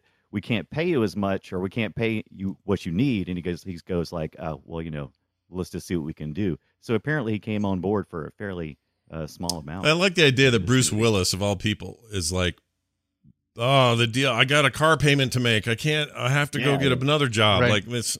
He's fine. He was always yeah, fine. he's not hurting. Yeah. No. Mel, Mel Gibson was was on this for a while. That's a, you know that's not one of those weird IMDb things. He was actually you know in talks to do. I could see him doing part. it. He would have been all right. Can you imagine if the usual God. suspect, like if, if Sylvester Stallone had been cast in this role? Well, I mean, It would have that's been if so you, but, but basically, that's what, um, not Millennium Man. What's what's it called? Uh, Demolition. Man. Demolition Man. That's basically what Yeah. that is. It's another one of these. Not as good, but you know, Right. here's the future, and it's weird, and blah blah blah. Like I could see all these guys could have done it, and I and this would have been pre. This was you know Mel Gibson pre. I hate Jews, and I'm going to tell you about it. Kind of Mel Gibson. Mm-hmm. So he probably could have gotten away with it. I could totally see him in this role. Would have been fine. Um, but I don't know about I Sylvester Stallone. No, although I don't know. Like Judge I Dredd see is a lot like this. Like I don't know. I'd like to see him as Zorg. Yeah. So now, yeah, Yeah, there you go. yeah. Oh yeah. Gary Oldman for a while there was the bad guy in all movies, Yeah. Mm-hmm. and he was in that. He, he was in uh, the professional. He was the bad guy in that, and he was great Right. in that. He was, yeah. There was the one with uh, Christian Slater, the uh, Tarantino written one that uh, Oh, um, um, who's a great bad guy in that one too. what's that Uh, called? Um, oh, it's not the radio one. No, shoot, Patricia Arquette, Christian Slater. It's a people Uh, love this movie. It's like a cult classic. He kind of It is. It's almost. It's like Pulp Fiction light. Yeah. Bro- Um, broken back monkey. No, Broken I'm pulling Romance. it up right now. I So Gary Oldman also in this he he says in interviews uh, that True Romance. He did, True Romance. That's it. You know something romance. Um, uh, yeah, Gary Oldman said that he did this as basically uh, as payback for another film uh, that he was working on that that got him that got him that film. So he basically did this role. He hated the role. really. Uh, but yeah, according to interviews. I don't know. He always seems he seems pretty down to clown to me. I mean, Right. now he's you know he's a big deal now with his Oscar and his whatnot, but His Oscar sitting around with his Oscar. Have you seen me? Yeah. I'm Gary Oldman. I Yeah, I'm. Gary Oldman. I, I played the freaking uh, British Prime Minister uh, Fatty McGee or whatever his name was. what was his Yeah. name? I can't think of his name. Winston Winston Churchill. Churchill. Damn. it was just wasn't coming. It was not going to come out of my brain. All right. I thought, I thought it was. Hey, did you know that uh, both? Uh, I just thought about this. Gary Oldman and Bruce Willis both in Friends. Oh yeah, that's oh right. yeah, right. That's a good point. He was the Gary Oldman was the spitting actor. yeah, he was Right, spit, right. spit, and he was drunk a lot or something. Is my memory. Yes. Yeah, yeah. And then Is that Bruce. still a thing, by the way? What? No, friends, friends ended several years ago. All right, good to know. It ended in I, uh, 2004. Spitting, spit acting. Specting. Was- oh, do you mean like people coming like stunt casting like that? And like then, like nowadays do the biggest like five tv shows on tv get to have the biggest superstars of film for an episode or is Right. did that only happen then well, Big Bang Theory had a bunch of crossover, but it was always nerd shit. Um, Right. Trying to think who. uh What other show? I would mean, be well, like you had that? your Bob Newhart, and I mean, yeah, you had you know Stephen Hawking and Elon Musk and and folks like that. But you'd had some uh, some people like uh, I'm trying to remember what Star Trek folks were on Big Bang. There were a few. You had Wesley on there. Um, Oh, right, right, right, yeah. uh, uh, Wil Wheaton, but I but I'm trying to think of another show that's a little more mainstream, like um, yeah and i'm really talking about these superstars like the people who are a list superstars of film yeah, sort of going to hang out with these famous friends you know now that they're in their fifth season and making a million dollars an episode which you know, happened a lot. Like Brad Pitt was on there. Well, that's how he met Jennifer Aniston. But yeah, you had Brad Pitt on there. You had all these other names we've mentioned. Like the Friends was always churning that stuff through. Yeah, right. Um, You had a little crossover with Clooney and uh, Noah Wyle uh, for an episode. Oh, They were right. They're playing almost almost playing their ER characters, but not Yeah. quite. Not Yeah. quite, basically here's the deal i'm i'm still a kid i'm gonna always be a 12 year old the rest of my life who was so freaking entertained that the animated harlem globetrotters showed up on the animated scooby-doo yeah. and i don't know why that works on me but it does you can entertain me with stunts Yeah, I am. I, I don't think I'm that different. In fact, it's funny you bring up the Harlem Glo- Globetrotters. I like I like the Gilligan's Island episode where they show up. Like they Yeah. literally they literally play basketball with those guys in the dirt on Right. an, on an episode of Gilligan's Island, which is super. That's the one where they. terrible. Uh, that's one where they almost get off the island. yeah, probably. Actually, I think that's the one where they actually do get off the island. That was one of the made-for-TV movies, and um, Oh, I think they do get off do. the island because of the Harlem then they- Globetrotters in that one. They do absolutely, and then they and then they actually uh, Then they get go back on the island or yeah, they go back yeah. because they're it, they they realize that they're fish out of water. But now. listen how 'Cause Jack, stupid. uh, just listen how stupid that statement is. How dumb it Yeah. sounds. They Right. they finally get off the island because the Harlem Globetrotters help them get off. well, and even better that you know they they end up back on the you know they end up back on the island too. Yeah, that's so dumb. Oh my gosh! All right, I was playing sounds and I totally forgot. Here's a cool How come we have not seen Oh. a Gilligan's Island movie? because uh, it would you, you know they should do? They should do it all Oh. dirty like the uh, like the Twenty One Jump Street and the uh, Because Michael Cera hasn't signed on yet. I would I would totally. Well, I you can do you can like do that other kid. without a doubt. What a, what about the kid? Uh, not kid, Justin but Long. no. Oh, oh my He God. would also Long be a little too old. Yeah, he's Uh. almost a little too old now to do it. Justin Long's a really good call though. Um, but the one I'm thinking of is uh, your your Facebook guy, um, uh, Zombieland. Oh, um, uh, Eisenberg. Eisen, Jesse Jesse, Eisenberg? Eisenberg, Yeah. could do it probably. He'd be like a maniacal Gilligan. Like he'd be. Which is fine. Is it? yeah. Is it fine? I, I would like a I'd like a resistant Gilligan. Like he doesn't want to be the Gilligan. Like God, Gilligan I, really, in the I want to cast this whole it. movie now. Yeah, me too. this is never going to happen. There's no way they make this. You know, would have to Zachary- be. Uh, zachary Cranston would have to be your Howell. Yeah. Zachary I want- Levi's too big. He's, want- he's I a want big buff guy. He is now. Back when he Yeah. was Chuck, he wasn't a buff No, thing. it's too late. It's too late to get a, a, a Gilligan-sized Zachary Levi. How about his uh how about his co-star in Chuck, uh Josh Gomez, the Oh, the guy who little played Morgan guy? in Chuck? I don't think He's anyone like- remembers him. I don't think Pretty he- much every brunette dude who is like relatively thin and funny could play Gilligan. Gilligan is not hard. Yeah. It's all the other characters that are hard. Yeah.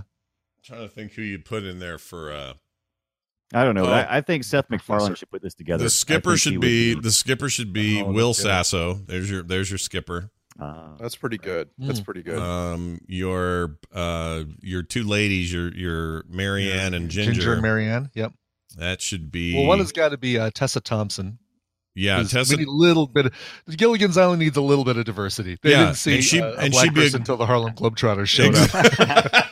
Well, she did. No, you're right. She'd be perfect about- for Mary Ann, but you need that lady from Mad Men to be Ginger. What's her name? How about this is a Oh, Jordan Peele movie? Christina uh, Hendricks. yeah. Yeah. A Jordan Peele movie where everyone's is a- recast as black. Okay. Every and they're all trapped on a freaking island. Think about it. Oh. It's perfect for Jordan Peele. Go full horror movie at with this. Okay, I'm in.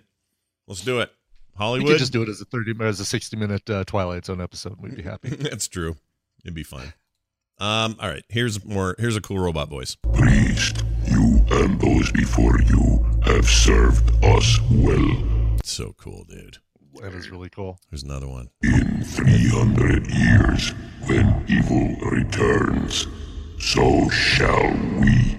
That's so badass. So it, this is like the third movie in the last couple of months that has featured uh, those ancient priests who are, you know, priesthood who are who are enlisted to protect something, right? And it's Mhm. usually with the desert because we we saw this in uh, was it Stargate? Oh, The Mummy? The Mummy. The Mummy. It was the Mummy. Did then there was Stargate have another it? Movie too.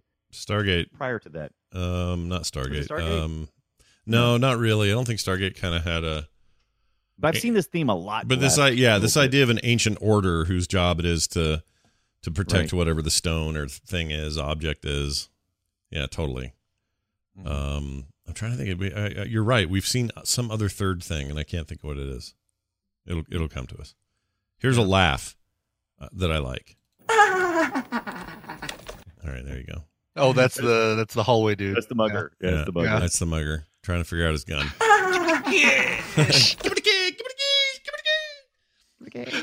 To me, he ranks up there with. Pa- uh, you ever seen Paper guy from uh, Yeah, Waterworld? yeah, Yeah. absolutely. Yeah. I'm amazed you didn't make a gif, uh, animated gif of that dude doing his little hallway dance. I know I should have. I, I looked some up. Our previous topic. I looked them up. Yeah. So Indiana Jones and the Last Crusade has the Oh, Brotherhood of the Cruciform Sword. right. Mhm. An- Yeah, you ancient chosen wisely, those to guys. protecting the- Gosh Yeah. dang it.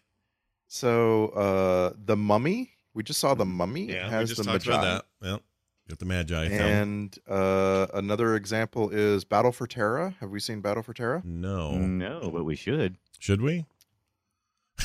Absolutely. I never even heard of that. I- Battle for Terra. I don't know what that is. Yeah, it's okay. So it's a CGI. I saw Battle for animated- Tada. Ooh, how'd that one turn out? Who won that? Tasty. Oh, it was a tasty battle for Tada. Wow. Battle in your colon. No kidding. Oh, I love a good frittata though. Um, here's Ian Holm taking a dive. I think. What's this? Yeah, he takes a dive.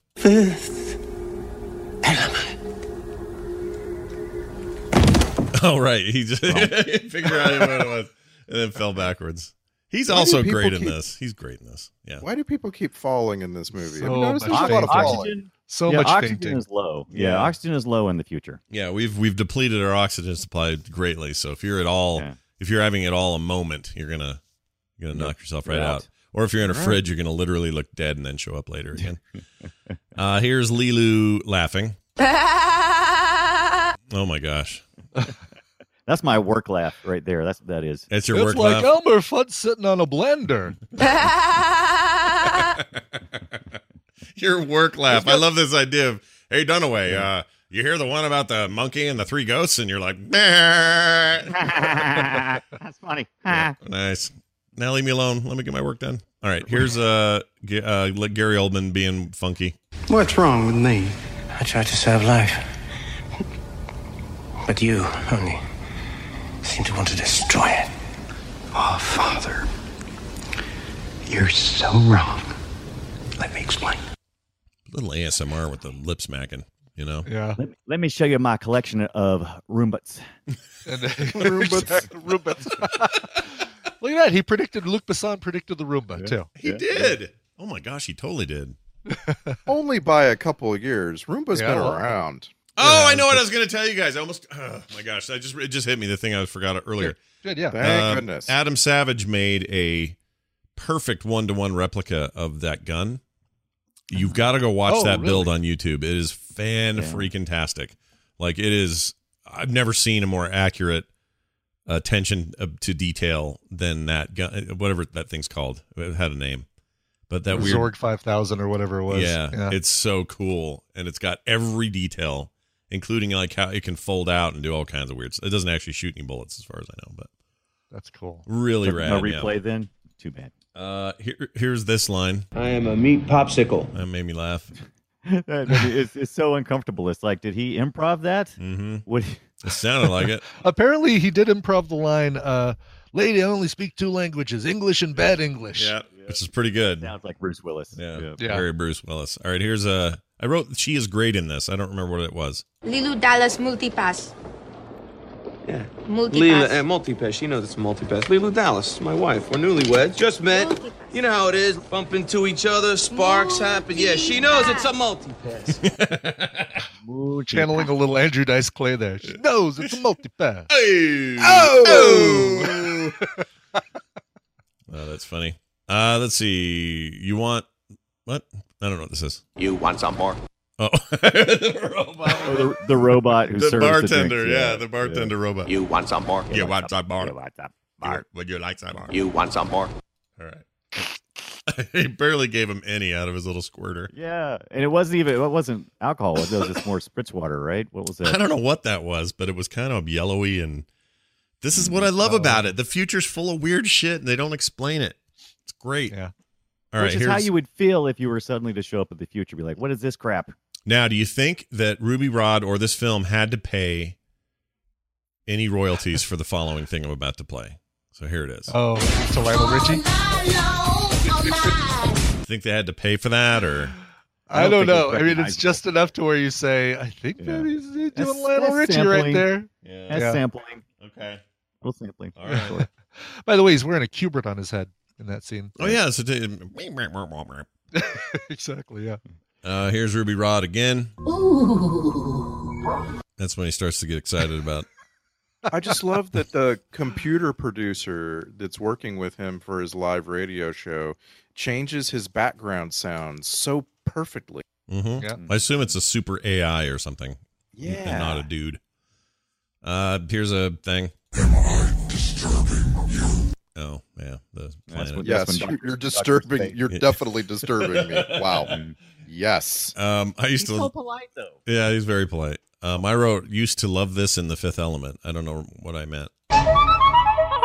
Oh, that yeah, it's her weird like it's, it's she was singing like normal, but then it started to get T pained a little bit or whatever. Right. Yeah. Yeah, a little auto tune. I Uh, thought that was so stuff, Which is cool. amazing. I mean, it almost doesn't There's even sound a, like uh, a person. It's so cool. There's a dude, uh, there's a YouTube video I should send you guys. Um, let me find the name so people at home can find it. Uh, his name is Dimash Kudaibergen. And he does, he does a live version of most of the Divas uh, song. Wow. Well, and the, With- and there's y- like the last 20 years of the internet have been people trying to recreate this song. Like it's there's Yeah. a billion of them. I go for I dig through YouTube for the worst attempts, biggest the biggest failures of doing that song because dear, that was exactly. Yeah, I we had him at the beginning of this episode, didn't we? yeah, I want to hear those now. That sounds great. yeah. All right, here's Ruby Rhod freaking out. I don't feel right. I don't feel right, Kobe. All right. uh, I think he's. Oh, this is where he screams. Ah! I like that one. Oh, his bigger scream later on when he's. Ah! Yeah, I didn't record the later one. The, the other one had so much gunshot, I didn't decide not to get it. But yeah, he just screamed his head off in there. And then I think this also is- yeah. also uh Korben sets the grenade for 10 seconds Mm. and at, at the end of about 20 seconds is when Right. that scream is happening. Yeah, because uh, Ruby Rhod says nine for like about you know ten seconds on its own. Nine. the timers, the timer on that thing was dubious, Yes. to be sure. All right, here's the final thing. It's it's it's it's All right. Aw, I love Ian Holm. Wait, that was Ruby Rhod. No, it was No, Ian that was- Holm. that was That was Ian Holm, yeah. Yeah, I was talking because he saw the timer on the bomb and said that. Right. He's there's the worst And then priest. Ruby Rhod does the. No, it can't be a bomb because if it was a bomb, the bomb detectors in the hotel would go off. Can you hear the bomb detectors going off in this house? That's all I can ever think of too. Can you hear the words coming out of my mouth? Was that Yeah. that was one of the Jackie Chan ones, right? Or wasn't this? Yes. Okay. That was Rush Hour. For some reason, I've got these guys so conflated. I always think of Rush Hour, but then I think of the Owen Shanghai Wilson Noon. ones? I think of the Shanghai Yeah. Noon, and I keep Yeah. thinking that that movie is Owen Wilson and Ruby Rhod hanging out doing stuff. Not Ruby Rhod, but the um, Jackie Chan. Ja- uh, no, um, the Jackie Chan's not in there at all. In my Right, head, it's just Chris Tucker and Owen Wilson. Yes, is what you're saying. Yes, which is obviously totally wrong, but I keep thinking that, and I don't know why. Yeah. All right. Uh, there's that. Oh, one final clip. Damn it! Oh, that's Will Smith from a few weeks ago. Never mind. Uh, that means we we have uh, we're moving right into this here, right? Here.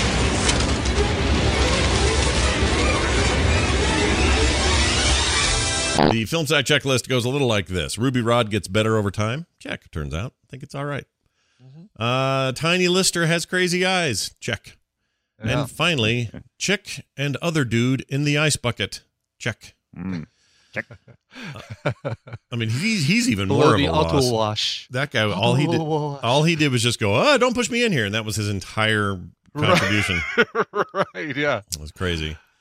Auto wash. Uh, let's see. Tra- Star Trek connection. We got a few of them. Tommy Tiny Lister played President Lindbergh in this. On Enterprise, he played Klaang in the episode Broken Bow. Uh, Sonita Henry played the president's aide in the 2009 movie, uh, Star Trek movie. Played an alien Starfleet doctor who accompanies Winona Kirk aboard the USS Kelvin. Uh, see, her character helps deliver the infant James T. Kirk. And then finally, John Neville. He was the uh, General Sick. Uh, what? G- just General Stadert? Stadert. I don't know how you say his name. General Skeeter. What? Sta- S T A E D E R T. Stadert, I guess, or Stoddard. Stadert. In TNG, he played Isaac Newton in the sixth episode Descent in 1993. So It's worth stating for historical purposes. This we just saw the we just saw the teaser for Picard. Oh, it looks right great. now we're, we're right now we're very excited. Yeah. Oh yeah. We'll see. Yeah. how it ends up. We're, Yes. we're, we're going through the seven stages of That's right. Right. This, is- this is our happy stage. Yeah. By the way, today, the day we record this, is the uh, 42nd anniversary of the release of Star Wars. Star Wars. Oh, wow. 42 years ago today. May 25th. Wow. What a I weird- see your Star Trek trivia and give you a Star Wars. I'll give you a Star Wars one. Yes.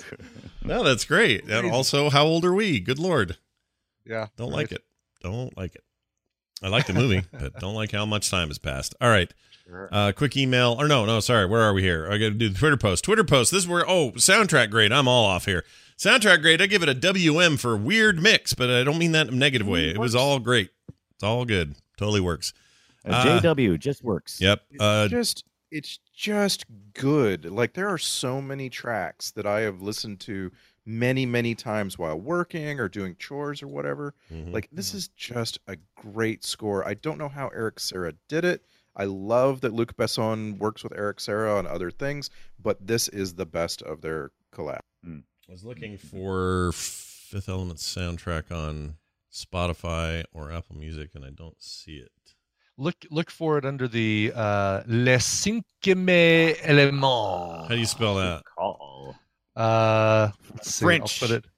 Yeah, with lots of accent marks. Like, let's exit. I just put it in our Discord. It's uh, C I N Q U I E M E, and then element is still spelled element, Okay. but Oh, with a lot of accent. I was just I was just looking at my my uh, score collection. I actually have it in multiple folders. I I took the score and copied it, and then removed certain things. Like so, here's one that's most mostly chill, and then there's this other version of the Fifth Element score that loses other tracks and keeps the excited tracks. Oh, weird. There it is. Why is this not the? Why is there no English named version of this? That's weird, isn't it? Yeah, Uh, It is hmm. weird. I mean, it's fine that it's French, but this it was the Fifth Element, and then it had a French title. Why don't we have the? Fine. That's funky. It's very weird. All right. Anyway, Twitter post. This is where you guys sum it up in 280 characters or less. Let's start with Randy Jordan. The Fifth Element. Luc Besson's masterpiece of silliness includes guys dancing a jig right outside your door, unexplained fluids on your forehead, and women who pull a gun on you when you try to kiss them.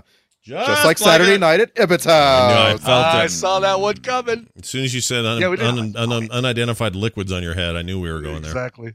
Yeah. By the way, we didn't even talk about that little Me Too moment of, uh, oh, uh, this this woman you just met in your cab is passed out on a couch. I'm gonna just go in and try and kiss her while she's passed out. Yeah, that, that that bummed me out a little. I was like, oh, wait a minute. Why? Yeah. you- Don't do that. Don't do But that. yeah, yeah. But I do like I- that she got I- put I the gun to his I head felt and con- almost I felt killed him. conflicted. Yeah. I felt conflicted because yes, absolutely, uh, this is harassment, uh, as they as those commercials state.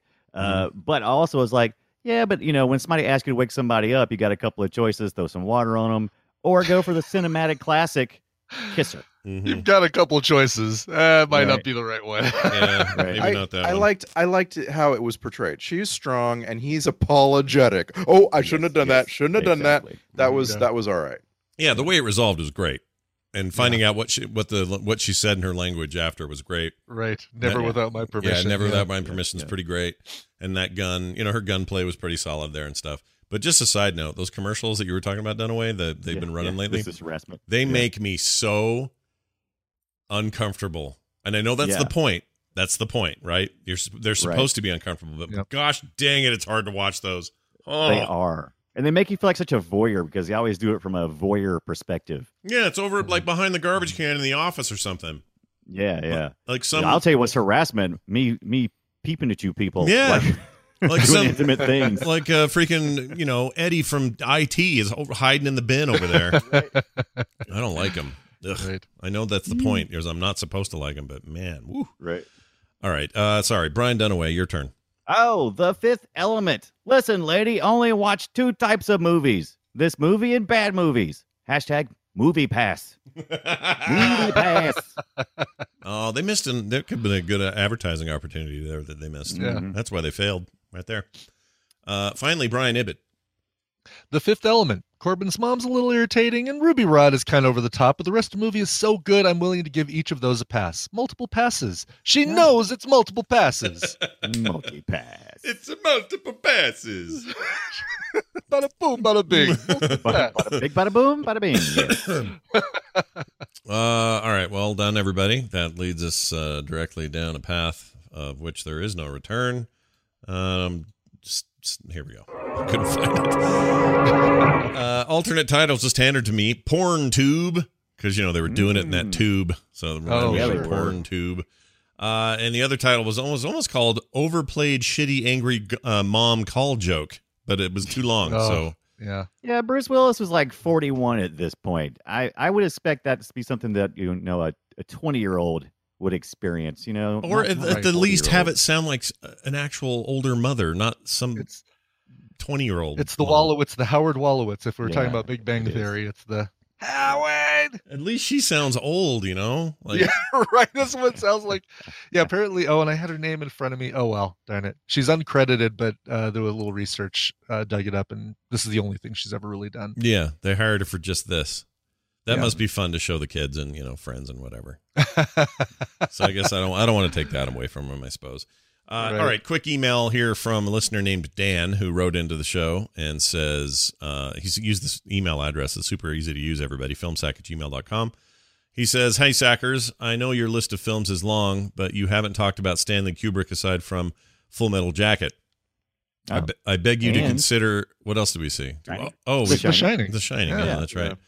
I beg you to consider his morally complex A Clockwork Orange. It's on Netflix Yes. right now, and sure, it may be a bit extreme versus other films you tend to watch, but I'd love to hear your film sack take on this controversial classic. Love the show. Happy 10 year anniversary, Dan. Yet another movie that I thought we'd done already, but I guess we haven't. No, we I haven't. I would love to watch The Clockwork I Orange. would I've do seen it. it before I've several saw times. it. I but- saw it when I was very young. I don't have much memory of it except for the eyes being propped open. That's all I remember. Yeah. Yeah. It is, Um, a, it is a now than slow. It is a it is the 1970s movie, man, and it is and it's a Kubrick, so it is a slow ride. 69, but isn't is, it? I think uh, it's 69 is the year. 71 is when it was released. Was it? Yeah, I that, sworn it that's was- ba- yeah, the film film adaptation. Oh. 71. Well, maybe I'm th- maybe it's the book I was thinking of. The book might be Right. 60. Oh, you're right. It is 71. Weird. I, for the life of me, I thought that was 1969. Anyway, uh, I would do that. Yeah, if that's streaming, I think it's a great one. Yeah. yeah. Yeah, I think I think Randy actually had mentioned it, didn't you, Randy? Probably. Like what upcoming I- possibilities? it, it may be on our list. I I'm not Right. looking at our list right now, but it may be there. Like it's it, it's. I mean, sure. I I, I, I Good pick. Good we'll, day. Dan, we'll you're right. watch anything. Mm. I mean, it You're seems right. like this uh, two hour and 16 minute film, we'll take a look at that. It is not in our film sad list, and it's not in our must see list, but I'm tacking it on the end of our current uh uh to do list. I have interest. I have interest. We'll see it at some point. It's a tough watch now. I'm not going to lie to Oh you. no, It's of course it movie. is. Yeah, and it's it's at Well, the it's a tough time very controversial stuff in '71. Like this was a big It's not, deal. with it's the- not fun like The Fifth Element. Right. with sensitive issues. This is a dark future that they depict Yeah. here. Also, Malcolm McDowell is so young in '71. Yeah, right. so young. really weird Yeah. to see him in that way. Anyway, so that's the thing. Watch the uh, maybe that'll come up. We'll see. Uh, thanks, Dan. If you have your own suggestions out there, listeners, or any other thoughts, questions, feelings you want to share, filmsack at gmail.com. Our next film will be Randy. The Man in the Iron Mask, who Yeah. is not uh, Tony Stark. No. yeah. It will be uh, that's a uh, uh, DiCaprio. Gilbert- DiCaprio deal. Gilbert Grapes. Yeah, it's Gilbert who ate Gilbert's grape is uh, Yep. right around that era. Um, but also, if memory serves, and this is just me, I'm not looking at anything here. You guys tell me if I'm right. Jeremy Irons in this, yeah, the man in the Jeremy Irons mask. okay, and then you got your. Um, uh, I think I've got this part wrong, but is Oliver Platt in it? No, No, that's the Three Three, Musketeers. Musketeers. Okay, that's the other Yeah. dumbass, Which the other dumbass like- movie. which feels like it, right? Now this one has uh, Malkovich, uh, Yeah. and then Gerard Depardieu. Oh, he likes being on planes, right, right. He does. He really like does. right down the aisle. Yep. That guy's So jacked up. if, if you didn't get enough French this week, we got more French for you next week. Yeah. And Peter Sarsgaard. Oh, Peter Sarsgaard. Peter Sarsgaard and Yeah. Hugh Laurie. Hugh, oh, does he? uh I don't remember Hugh Laurie. What accent that. does oh, he he's the King's advisor. Yeah, right. He chases a little mouse. Did you say he's the pizza visor? Yeah, he's the pizza advisor. We need pineapple. What? no, sir. King's. He's the King's advisor. Oh, King's advisor. Uh, The way I think you got talked He over. I wears a pizza visor. it's- Pizza visor. visor. I would I would wear a pizza visor. That'd be fun. anyway, that's uh, next week on Film Sack. The Man in the Iron Mask. Join us then. In the meantime, go to filmsack.com. That's our website. And uh, leave us voicemails if you want, 801 471 0462. You can uh, like email us again, like I said already about five times. I'll say it one more time filmsack at gmail.com. And you can find us on Twitter at filmsack. Leave us reviews wherever you get your podcasts. That's going to do it for us. For me, for Brian, for Brian, and for Randy. Multipass. We'll see you next time.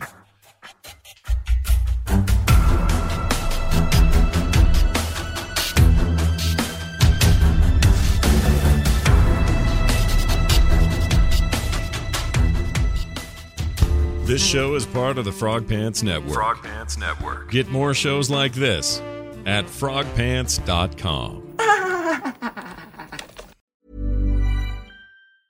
Hey, it's Danny Pellegrino from Everything Iconic. Ready to upgrade your style game without blowing your budget? Check out Quince. They've got all the good stuff shirts and polos, activewear, and fine leather goods, all at 50 to 80% less than other high end brands. And the best part? They're all about safe, ethical, and responsible manufacturing. Get that luxury vibe without the luxury price tag.